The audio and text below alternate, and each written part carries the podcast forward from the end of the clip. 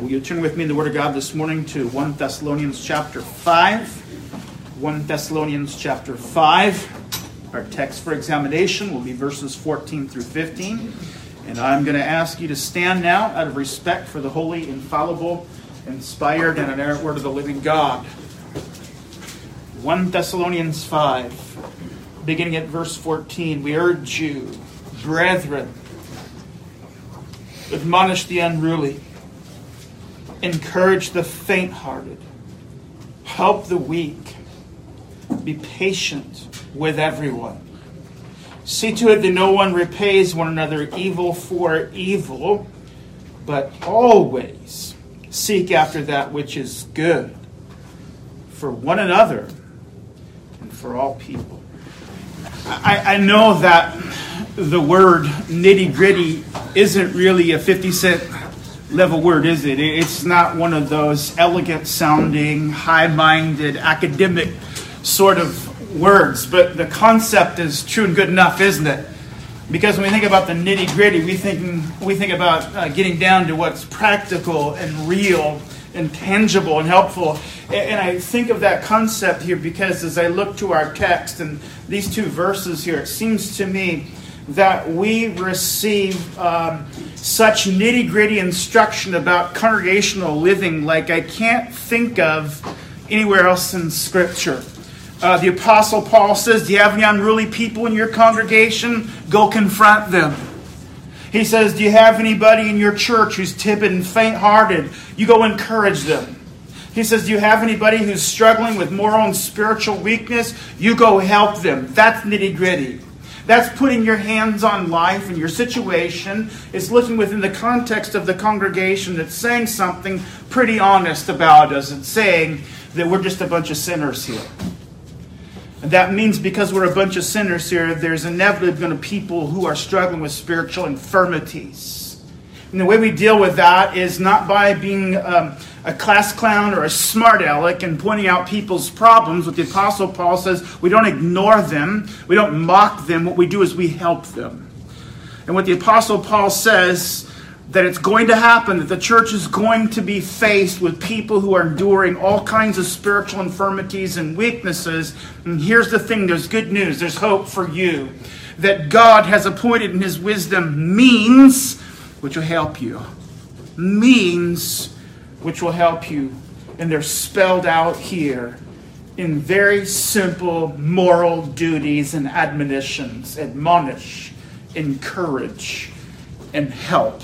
This is a textbook on how to understand each other as sinners and believers and members of this congregation. And it's a textbook which teaches us how to live together. And so, what we do this morning as we come before the Word of God is we challenge ourselves to be humble.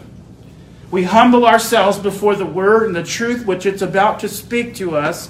And what we do here is we humble ourselves that we can learn the duties which God would have ourselves devote ourselves to, and at the same time, be instructed that we may understand the infirmities and the similar kinds of moral and spiritual weaknesses which uh, will come upon us as members of the church, so that we'll understand what the problem is and the remedy to be applied to fix it. And so there's two things I want to think about this morning as I think about congregational living from our text is duties and infirmities. And then secondly, we'll deal with implications. We're going to spend the bulk of our time here on the duties and infirmities. And those are fairly easy for us to see here as we come into our text. We have five duties and three infirmities. And I think the most natural way to expound this is to expound the duties in connection with the infirmities, and then as we naturally see the unfolding of a text, we'll focus in on the end on a couple of more moral duties. But as we think about that, I want us to just pay attention here to the preface. And uh, I think it's important that we do for a couple of reasons. First of all, we need to nail down who is the Apostle Paul speaking to? Who is he speaking to? And uh, one way we can know who he's speaking to is just take note of the original words here in verse, say, 14 and then also in 12. If your Bible's open, you can see pretty easily there's sort of a parallel. Verse 12 says, We request of you, brethren. And then if you look at verse 14, he says, We urge you, brethren. Well, what does that tell us? It tells us that structurally, the Apostle Paul is signaling that he's transitioning from one set of relationships in the church to another. He's marking off the exhortations now. We'll remember the previous exhortation. It was to the congregation, and the previous exhortation was about pastor congregational relationships. We said that as the Apostle Paul hits the home stretch here, in 1 Thessalonians 5 as he's winding his way down, as he's, as he's racing towards the finish line of 1 Thessalonians, he ends with a series very practical exhortations. And the first practical exhortation he wanted to drive home to the people of God is that it absolutely matters how pastors and congregations interrelate. In fact, if this relationship isn't sound, there will be no soundness in the church. There'll be no soundness in the congregation. And so, in order to encourage and promote that soundness, he, uh, he spells out the pastoral duties here in verse 12, where he speaks of the charge of ministers, which is to labor in the word and to watch over you. And then he says to the congregation, in view of that, he says, you esteem them very highly in love because of their work. And what ties it together is the concluding exhortation there live at peace with one another. This is the apostles' will for the church. Live at peace with one another. Pastors and congregations live at peace. That's for the blessing of the congregation. But then now, as you track into verse 12, you can see the apostle is still setting up exhortations, but now he's saying, I'm moving on from that particular set of exhortations about that particular relationship, and now he sets before us the relationship of members of the congregation towards one another. That's what we're calling this sermon congregational living. It's important that we grasp hold who the recipients are because of the duties that are prescribed here. You know, there are some people who look at this text and they see the duty of uh, admonishing, encouraging, and helping, and they say, well, all of those duties feel very official. In fact, they say if you were to look at other portions of Scripture, you can see these are peculiarly ministerial or pastoral duties. So some would say, well, I guess Paul really hasn't stopped talking to pastors yet, so you can just take a break and relax here this morning. But Matthew Poole looks at this and he says, well, we can concede these are pastoral duties, but it doesn't mean that the same duty doesn't apply to two different sets of people. He said two things can be true at once. And his example is this, and it's fascinating. He draws on the political realm and he says, uh, uh, you know, magistrates are obligated to seek the good of the commonwealth, of the country. But he says at the same time, so are the citizens. He says the difference is this though they both have the same moral duty, which is the promotion and the seeking of what is good for the country and commonwealth, at the same time, they both have that duty. They do it for different reasons. The magistrate does what he does out of his office, and the citizen does it because of the call of neighbors to love one another. Now, that's exactly the way he says you approach this text. Surely these are peculiarly pastoral uh, responsibilities, but he argues here that um, they also bear upon all of us. They bear upon you this morning just because pastors are obligated to do these things doesn't mean that you aren't. And the reason why you are obligated to do these things is bound up. In that word, brethren. We urge you, brethren. It's in the plural, and it casts a wide net. It says, Have you been blood bought this morning? Have you been redeemed by Christ? Have your sins been pardoned and forgiven? Has the righteousness of Christ been stamped to your account? Has the Spirit of God been sent forth and placed within you? Have you been adopted into the family of God? If you have, then whatever follows is for you. And that tells us this morning, though we're going to speak a lot about moral duty, we need to begin by making sure we understand the gospel footing and foundation of the duties that flow here. Because everything that flows here says that Christ Jesus thinks you're important. Christ Jesus regards you as valuable. There's no greater sound to our ears than to hear that Jesus Christ loved the church so much that he gave himself for it. And so, what that says is that everybody whom he died for is important, is valuable, is treasured. And that means then that in the Christian life and the way it's lived out within the framework and the context of the church, Jesus doesn't want people to fall behind. He doesn't want them to deal with their problems in isolation. He doesn't want them to flounder spiritually. In other words, the apostle here is appealing to the family bond and tie that we have to one another because of the blood of Christ and because of gospel grace.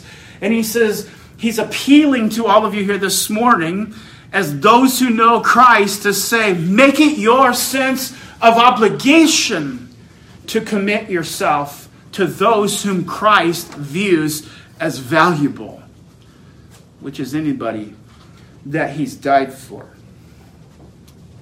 This is a long way to say that when you read brethren this morning, go ahead and put yourself there. Put yourself in the shoes of it and say that whatever follows is your duty, it's your calling. So let's start thinking about the duties and infirmities here. And I want you to begin with me at verse 14 where it says, Brethren, admonish the unruly. We need to think about that unruly here because it's a problem, it's a spiritual problem. The word unruly comes from the military world and it refers to a soldier who is falling out of formation and not marching in step with his fellow soldiers. And if you've been in the military, you know they don't tend to like that. There's no individuals and no heroes, there's only teams. So it's easy for that word to um, spill over into concepts such as um, undisciplined and lawless and disorderly and idle. So let me give you an example of it so you can see for yourself. Flip over to 2 Thessalonians chapter 3 verse 6. We have the same language here in both verses. We command you, brethren, in the name of our Lord Jesus Christ, you keep away from every brother who leads an unruly life. There's your word. And not according to the tradition which you received from us, for you yourselves know how you ought to follow our example because we did not act, and here's your word again, in an undisciplined manner among you. Now, now, what I want to do is just for a moment is impress upon you this morning that this idea of being unruly is a spiritual infirmity. It's a sin. It's a mark of immaturity. It's a problem, and it's dangerous. Because what I want you to notice here, what the Apostle Paul says about the unruly, is that they refuse to walk according to the tradition which is from us. And you can debate here whether tradition means an inspired letter that we don't have, or whether it means the instruction of 1 Thessalonians, or it means some sort of unwritten pastoral inspired instruction, or whether it simply means pastoral instruction. I, I, it, there's a good argument to be made here. I don't want to dismiss the relevance of it. But the reality is, what Paul diagnoses as the problem and the root of an unruly life is somebody who refuses to be taught. It is somebody who refuses instruction. It is somebody who refuses to live according to the standards that are moral and righteous and good. And so, in order to direct away from that, the Apostle Paul says, Remember us.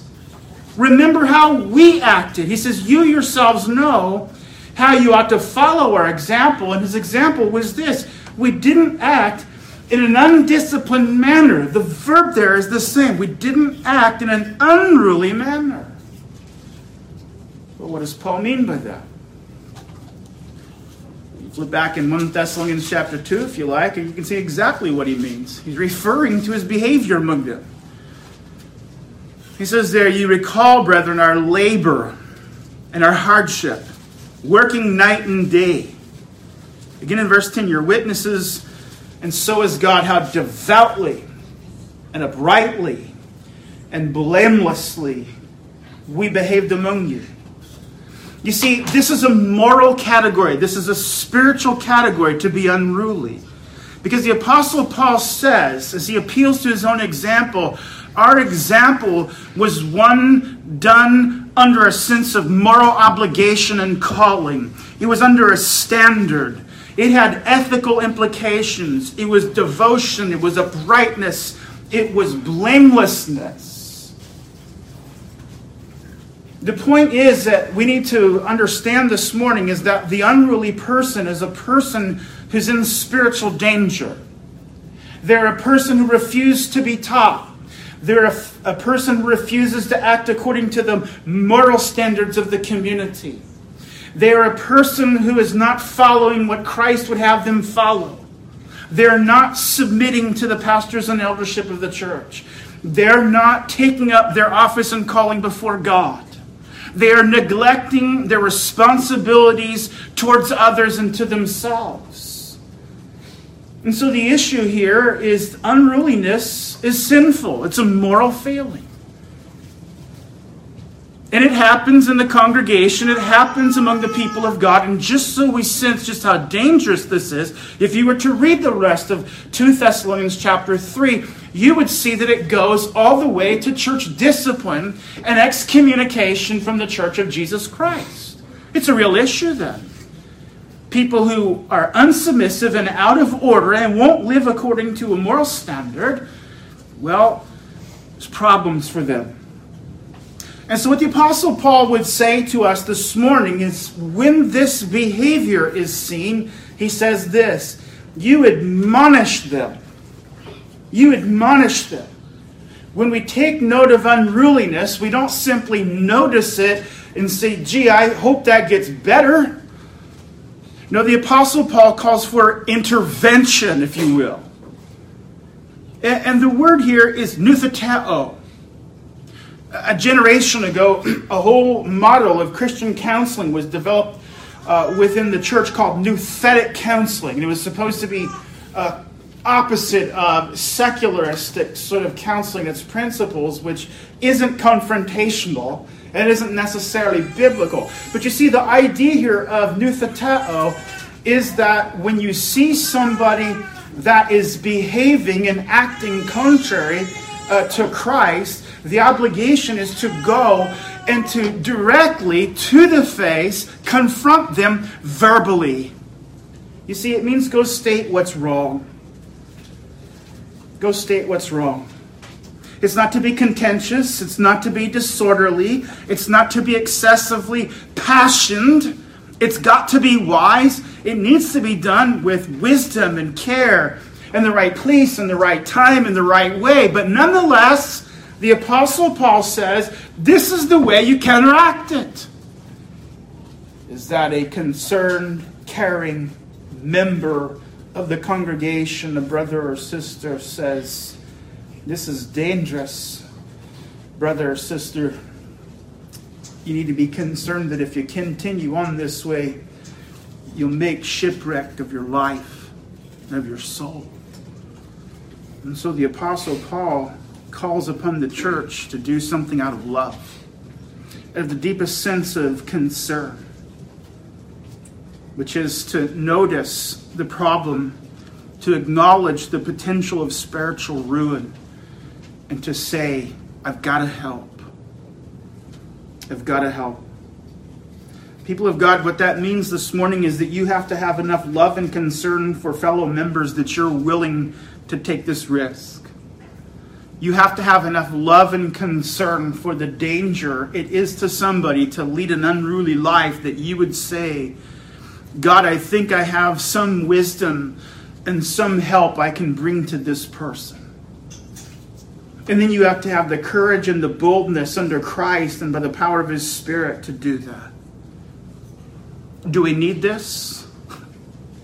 Do we need this in our midst? Well, yes, we do. We have some who are behaving in an unruly manner. And pastors and elders can contact, but here again, I point out here that brethren includes within its scope not just pastors and elders, but the congregation. And what it calls us to do is to go apply the means Christ has appointed to deliver somebody from the spiritual peril of an unruly life. That's the first duty and infirmity. You can see the second one here encourage the faint hearted. And it seems um, at first glance that being faint hearted may not be that dangerous. After all, we all know timidity. We've probably experienced it ourselves. It may not feel like it's as strong, perhaps, as unruliness, but the reality is when faint heartedness isn't reined in, when it isn't rejected, when it isn't stopped, it does lead to great spiritual danger. Matthew Poole looks at it like this as he speaks of the faint hearted.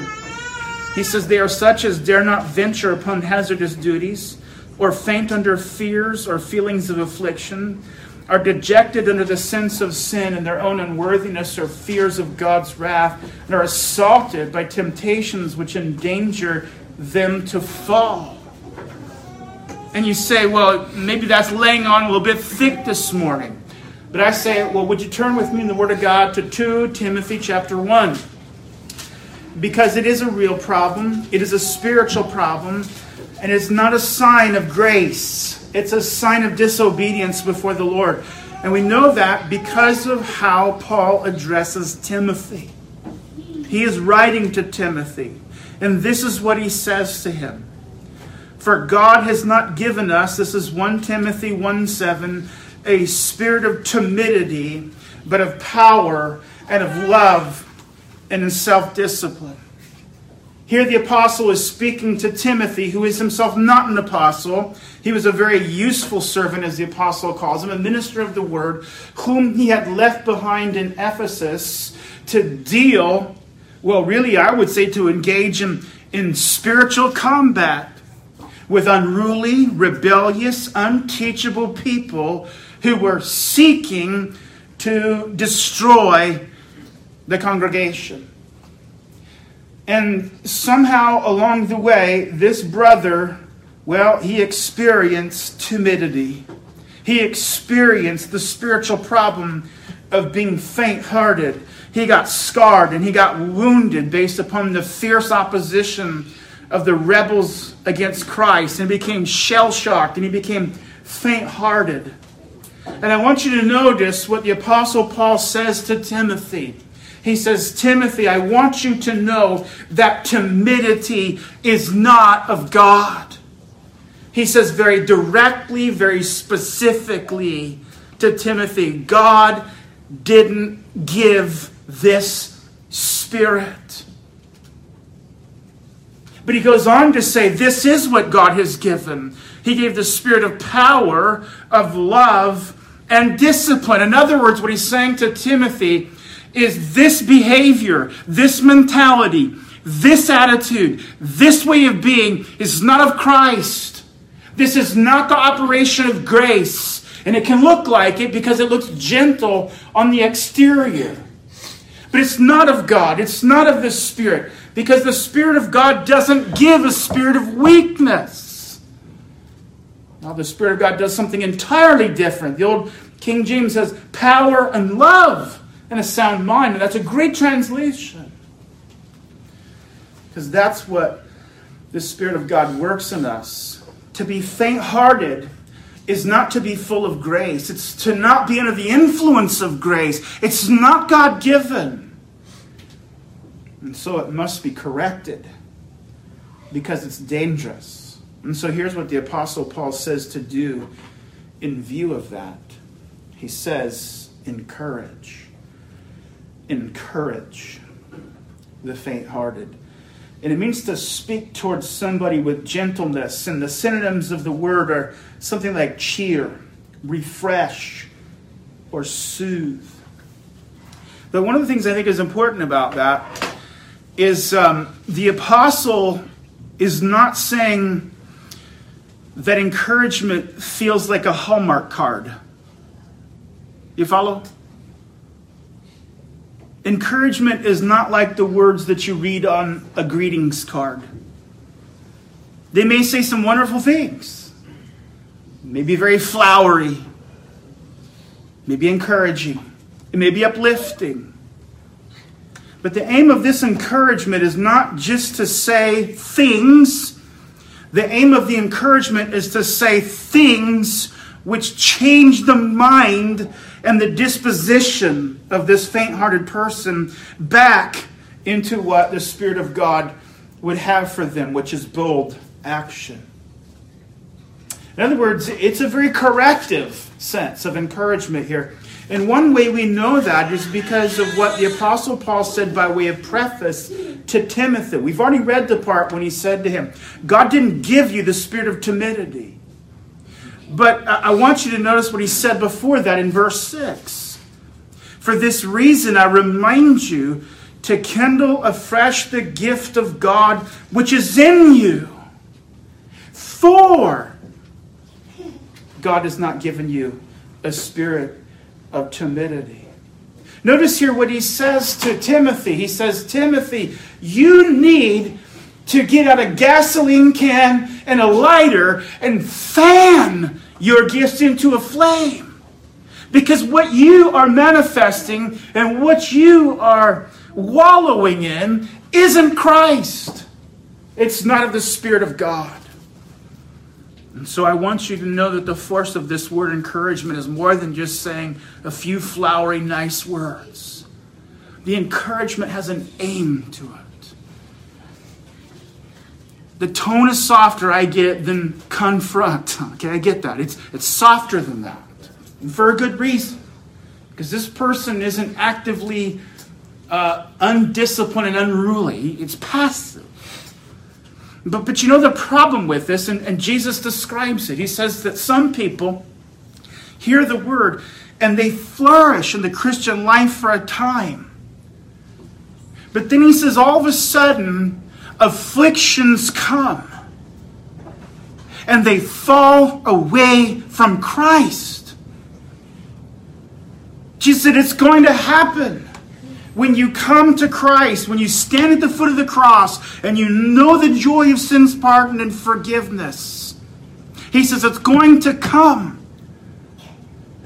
Trials will come, afflictions will come, sorrows for your relationship to Christ will come. He says, Watch out because some people will not count the costs and they will regard the carefree life they had outside of Christ as more valuable than the affliction laden life of self denial. We must not mistake faint heartedness, it's a spiritual danger because the person who's caught up in it in time, if they don't repent of it they don't turn from it, will be somebody who will be broken over that great stone of stumbling and return to the world and to disobedience and to not following Christ. And so, what um, the apostle says to us this morning here is he says, if you find this faint heartedness in your congregation, you really need to come alongside and help. People become shell shocked by life's trials and afflictions when they become overly concerned because of uh, the insults with, uh, of, of belonging to Christ and the, and the trouble that's related to standing with Him, watch them. Go to them. Encourage them. Call them to, fl- to fan their gifts into a flame and remind them that they have something that's greater than their sorrows.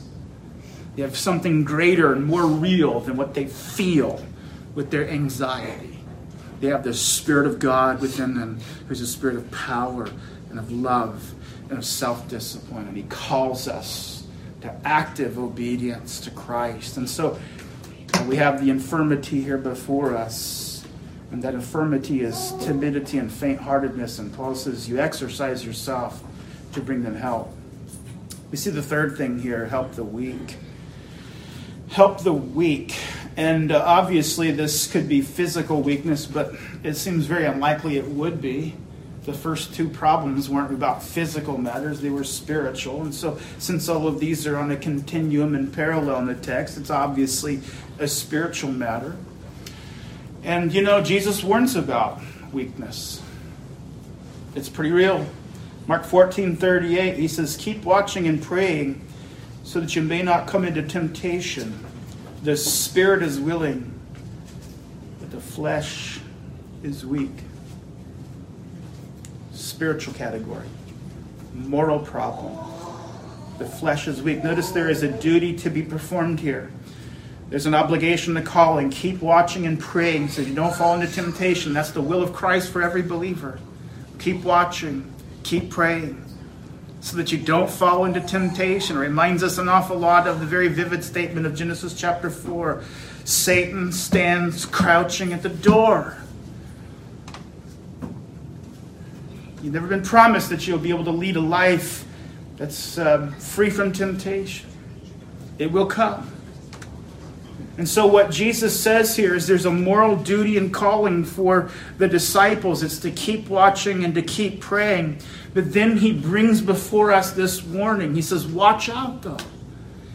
The spirit is willing, but the flesh is weak. And obviously, he is speaking in spiritual and moral and religious categories here because of the contrast. He says the spirit is willing, that is, the regenerate nature is willing. This is precisely what the Apostle Paul says, by the way, in Romans chapter 7. The thing that I want to do, it comes from the Spirit of God. It is right, it is moral, it is according to Christ. I have that in me because I'm regenerate, because the Spirit of adoption is in me. But you have something else in you. I have something else in me. We all have something else in us, and it's ugly. It's called the flesh. And it's in constant antagonism and opposition to the Spirit. Jesus, watch out. The flesh is weak. We have another example of this weakness in 1 Corinthians chapter 8. Verse 9, he says, Take care that this liberty of yours doesn't somehow become a stumbling block to the weak. You know the context well. It's, uh, it's the context of Paul addressing the matter of meat sacrificed to idols. That is, uh, meat that was, uh, was, was an old carved up animal that got sacrificed to some pagan god. That meat was left over from the sacrifice that wasn't burned up or consumed in the temple was taken down to the local Ralphs and sold. And, and the apostles' response to it is meat is meat. But then he said, wait, you know, there's some people who are so freshly new from paganism and from all that is attending those sacrifices and those pagan ceremonies that they can't deal with it. They can't eat that meat. They can't go to Ralph's. Be, because they, they will be drawn back right into those temple precincts and they'll be engaging once again in that idolatry and that false religion and that way of life they left behind. And so Paul says there's some people who are morally weak. Sin becomes so ingrained, its grooves wear into the soul so deeply and so profoundly that when we leave sin, and we are redeemed and we are regenerated, it's still yet easy for us to return to those old sinful ways. This is a very dangerous infirmity that he speaks of. Because what he says is, you are all too prone to this. And the entire exposition there uh, it, it, it uh, falls under the, the category of a thick cloud where he says, Watch out. Because there's some people who just can't handle your liberty. And when they see it, they may go back and partake and fall away. You see, people of God, moral weakness is real because of the sinfulness of our heart and because of the remaining sin within us. I think this is for everybody here this morning. I don't think you're ever going to get to the place in the Christian life where it's not real. I think everybody might raise their hand this morning and say, Is that you? Yep. I, I hope, though, that there's somebody around that can do this. we see the spiritual infirmity, and here's what the apostle says help. Those are some lovely words, aren't they? Help. One version has lay hold of them, hold on to them. And what strikes me about it is it's so different in nature than the previous two, isn't it? The previous two were about words. Go confront. Go encourage. And this is so tactile. It's so tactile. Go grab them. That's the sense here. Go lay hold of them. Go stand right beside them and hold them up. You see, those who are struggling mightily with moral and spiritual weakness, who are on the verge of making shipwreck of their faith and going back to all of their old sins, they need very desperately somebody who has some strength within them to go stand right by them. Say, I'm here for you, brother. Here for you, sister. You see, this is very practical help. This is very practical intervention. This is not condoning anything. The point of help is not we're going there to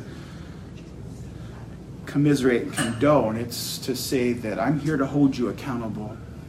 I'm here to speak wisdom to you. I'm here to point out that there's uh, there's things that are going on in your life that are almost guaranteeing that you're going to keep returning to the same old trap, and I'm going to show you that. It's not forever. The weak has to grow. The weak has to grow to stand on their feet. And I thought the analogy kind of worked of, of a dad trying to help their children learn how to ride a bicycle for the first time without training wheels. You probably, like me, still have scars on your knees from when you fell down over and again when you learned how to ride your bike without training. The big bloody raspberries were so painful.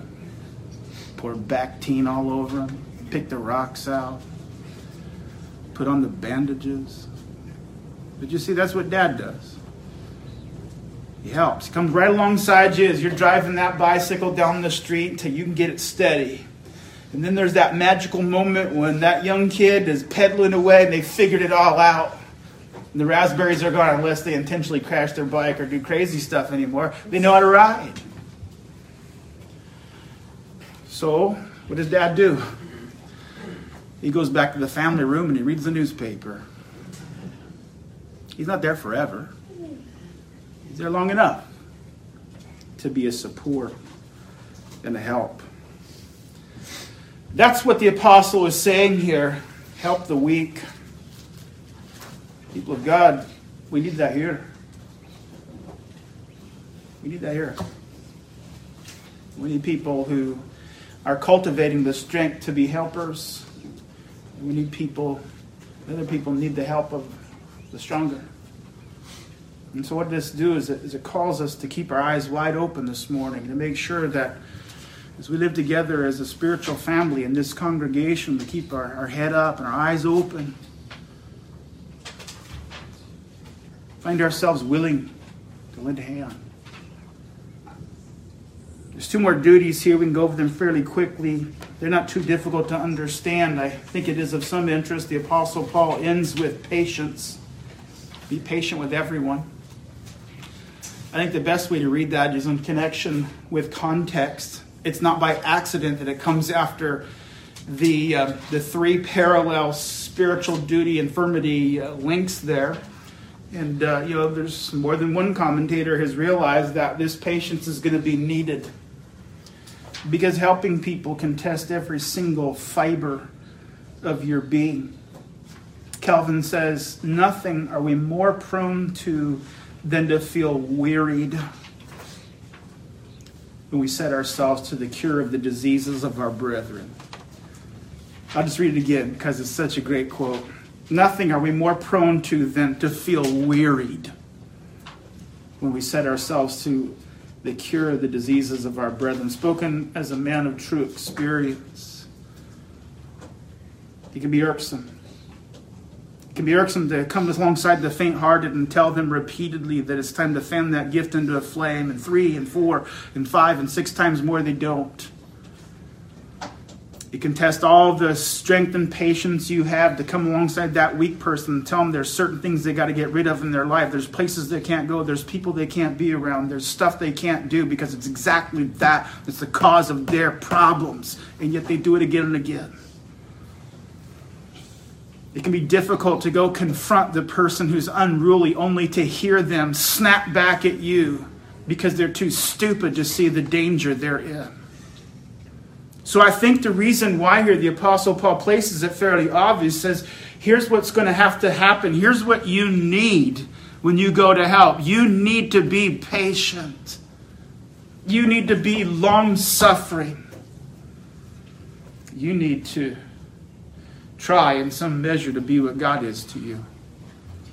He's long suffering and abundant in mercy. You know what that word long suffering means? It means they have a long nose. I'm not making it up. It means they have a long nose because the nose was associated with wrath. The longer that nose was, the longer that fuse was till it went off. Slow to anger, long suffering, patience. And just to sort of punctuate that admonition, we have what appears to be a separate admonition in verse 15, but I think it's fair to say the admonition of verse 15 connects to verse 15. It's saying this is what the application of it all. Here are a couple of things the Apostle Paul says you need to think about when you're trying to deal with this problem of patience. He says, See to it that no one repays evil for evil, but always seek after that which is good and for one another and for all people. Notice here the Apostle Paul probably is reaching back to that word patience and saying, here's something else that's bound up with that patience. Here's something else you need to exercise yourself to when you're dealing with people and their frustrations. Don't repay them evil for evil. Don't repay. But instead, here's what he says to do you pursue what is good. That word pursue is, uh, is so intense it's to devote all of the energy you have. Pursue it. Pursue good. Pursue moral goodness. Be intentional. Be proactive. Seek to do everything that you know is good and wholesome and helpful that will lead to blessing for the person sitting next to you, to the person behind you to the person in front of you. Notice how expansive the terminology is here. He says, always seek after that which is good for one another and for everyone.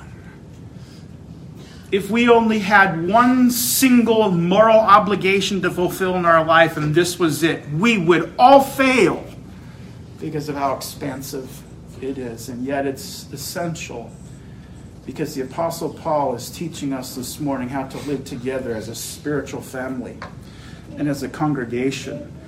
And what he says is it takes the greatest care and concern and action. Those are the duties and those are the infirmities. Can I end with uh, three quick uh, applications? I think they're relevant. I'll try to be as concise and as brief as I can because I know that we've been spending a lot of time here, but one of the things that I want to say here is I, I, take in the whole picture of what Paul just set before us in terms of congregational living, is I think there's a few highlights to appreciate.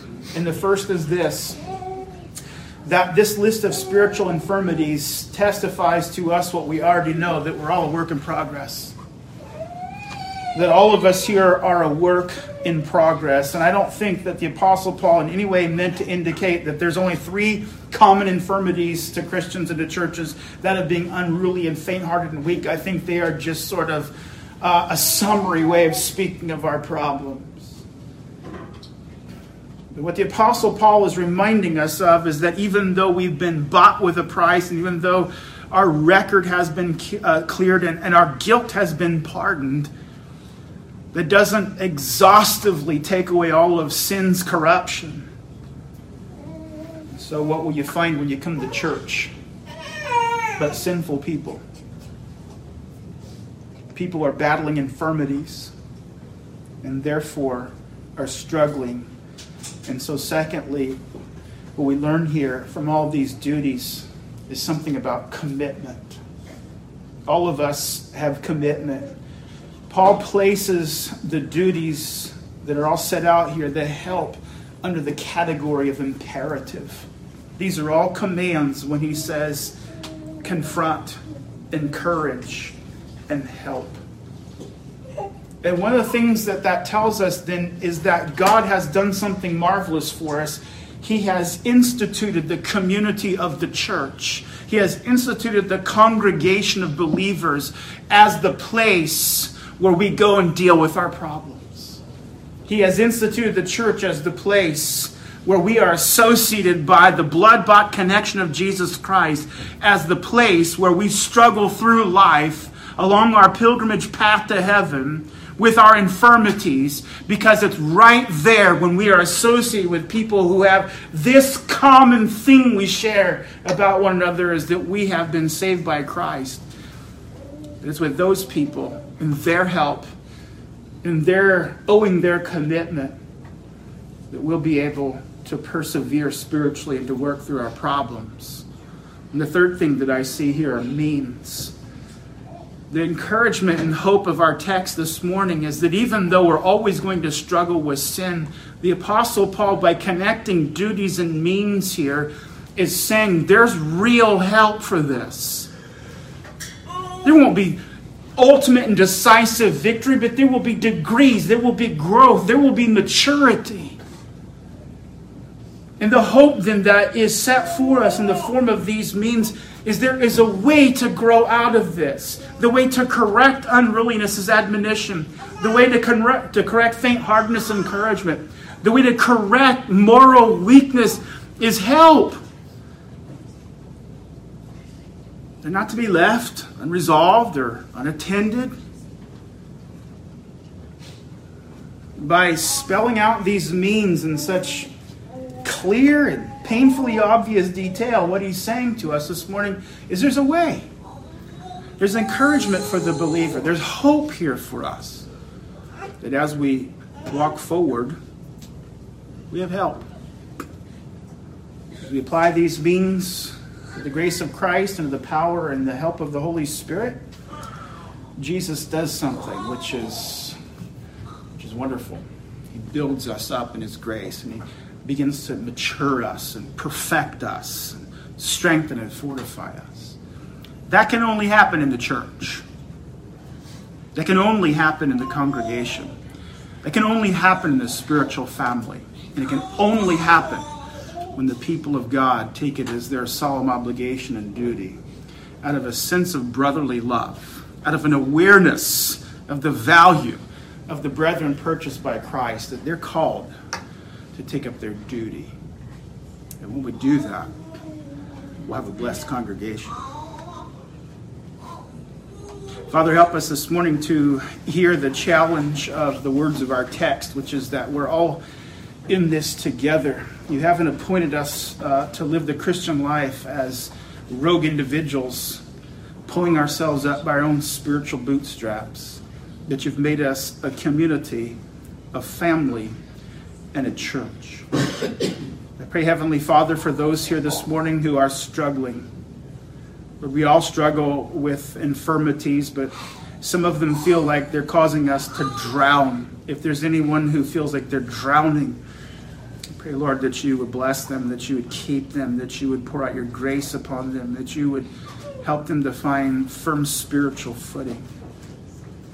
I pray that all of us would hear the admonitions to us this morning to the call to duty that we're not to be onlookers and rubberneckers driving by the freeway of people's problems, taking note and doing nothing. We're called to help each other, to come alongside of each other, to speak words of wisdom to one another. And to really do that, believing that you will use these means which you have appointed draw people out of the mire and the quicksand of their infirmity and sin and weakness.